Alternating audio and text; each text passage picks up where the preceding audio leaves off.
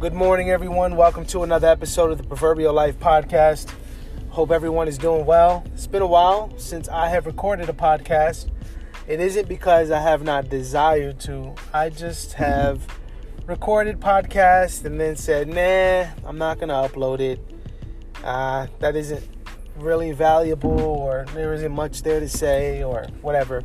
So, uh, I, I, have been doing a lot of thinking, and that's been good. Just being able to slow down. Uh, I've also been really busy. I've been uh, preaching at my church, and I just finished a, I think, an 11 week series on spiritual warfare um, in uh, Roman, excuse me, in Ephesians chapter six. So I've been really busy. I've also been doing marriage counseling, and that's been great.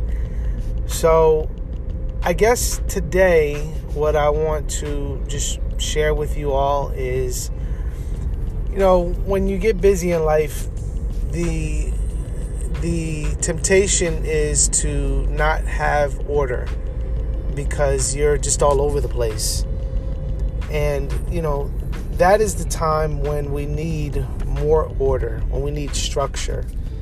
And so this morning, I guess what I want to share with you is just that, you know, think think about the orderliness of God and how he is in full control of all the creatures and responsibilities and the the the role of being God, right? How he has order over his creation and there isn't anything he is not in tune with or doesn't know exhaustively and you know so, so th- that that's that's a thought to think about that is a bit um it's overwhelming you know? Just overwhelming to think about the vastness of God in that area and then and then think about the application for you personally. Now we are not gods and nor will we ever be gods but there is a calling that we have to be like Christ, right? We're called to be like Christ. When we think about the life of Christ, how he he was attuned to God's timing and he was aware of God's plan and will and he obeyed that call uh, to live in obedience to God's law and die a sacrificial death on our behalf and just all that entails that and think about the application for us as believers, right? To be good stewards over what the, the the responsibilities that God has given us. And so really break that down on a micro level and just think, man, what are what are the responsibilities that God has given me to do on a small scale? Right? So think about yourself personally, right? So self-government.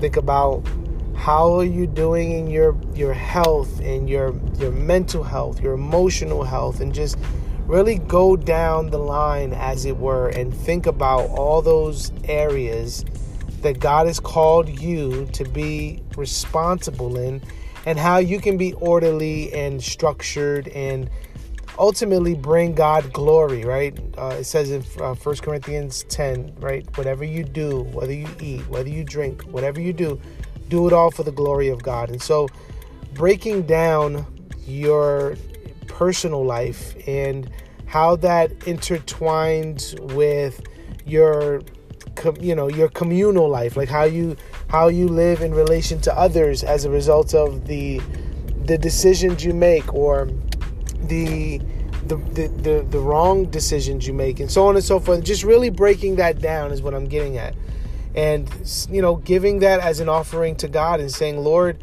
i want to be uh, more punctual with my life. And again that's going to look different for everyone but just really being a good steward over what god is giving you.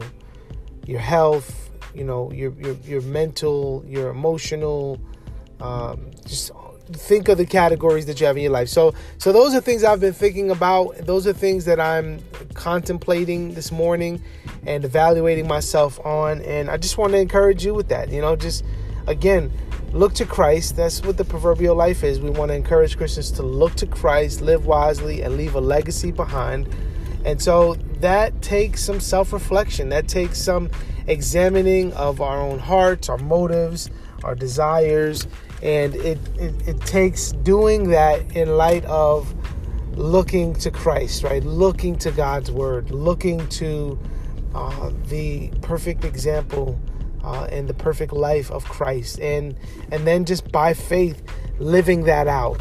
So I know this was a bit rambly, but this is kind of what my mind has been thinking about, and there's more to it than this, but it's a start, and I feel that this is helpful. Maybe I think, uh, especially since I've been absent uh, at least for a month, and so I just want to uh, just share that. If you have any comments, any thoughts, anything that you want to add to the conversation, please feel free to do so. Leave a comment behind, share this podcast if you think it adds value to anyone. All right, y'all. Until next time, look to Christ, live wisely, leave a legacy behind for generations to follow. Grace and peace.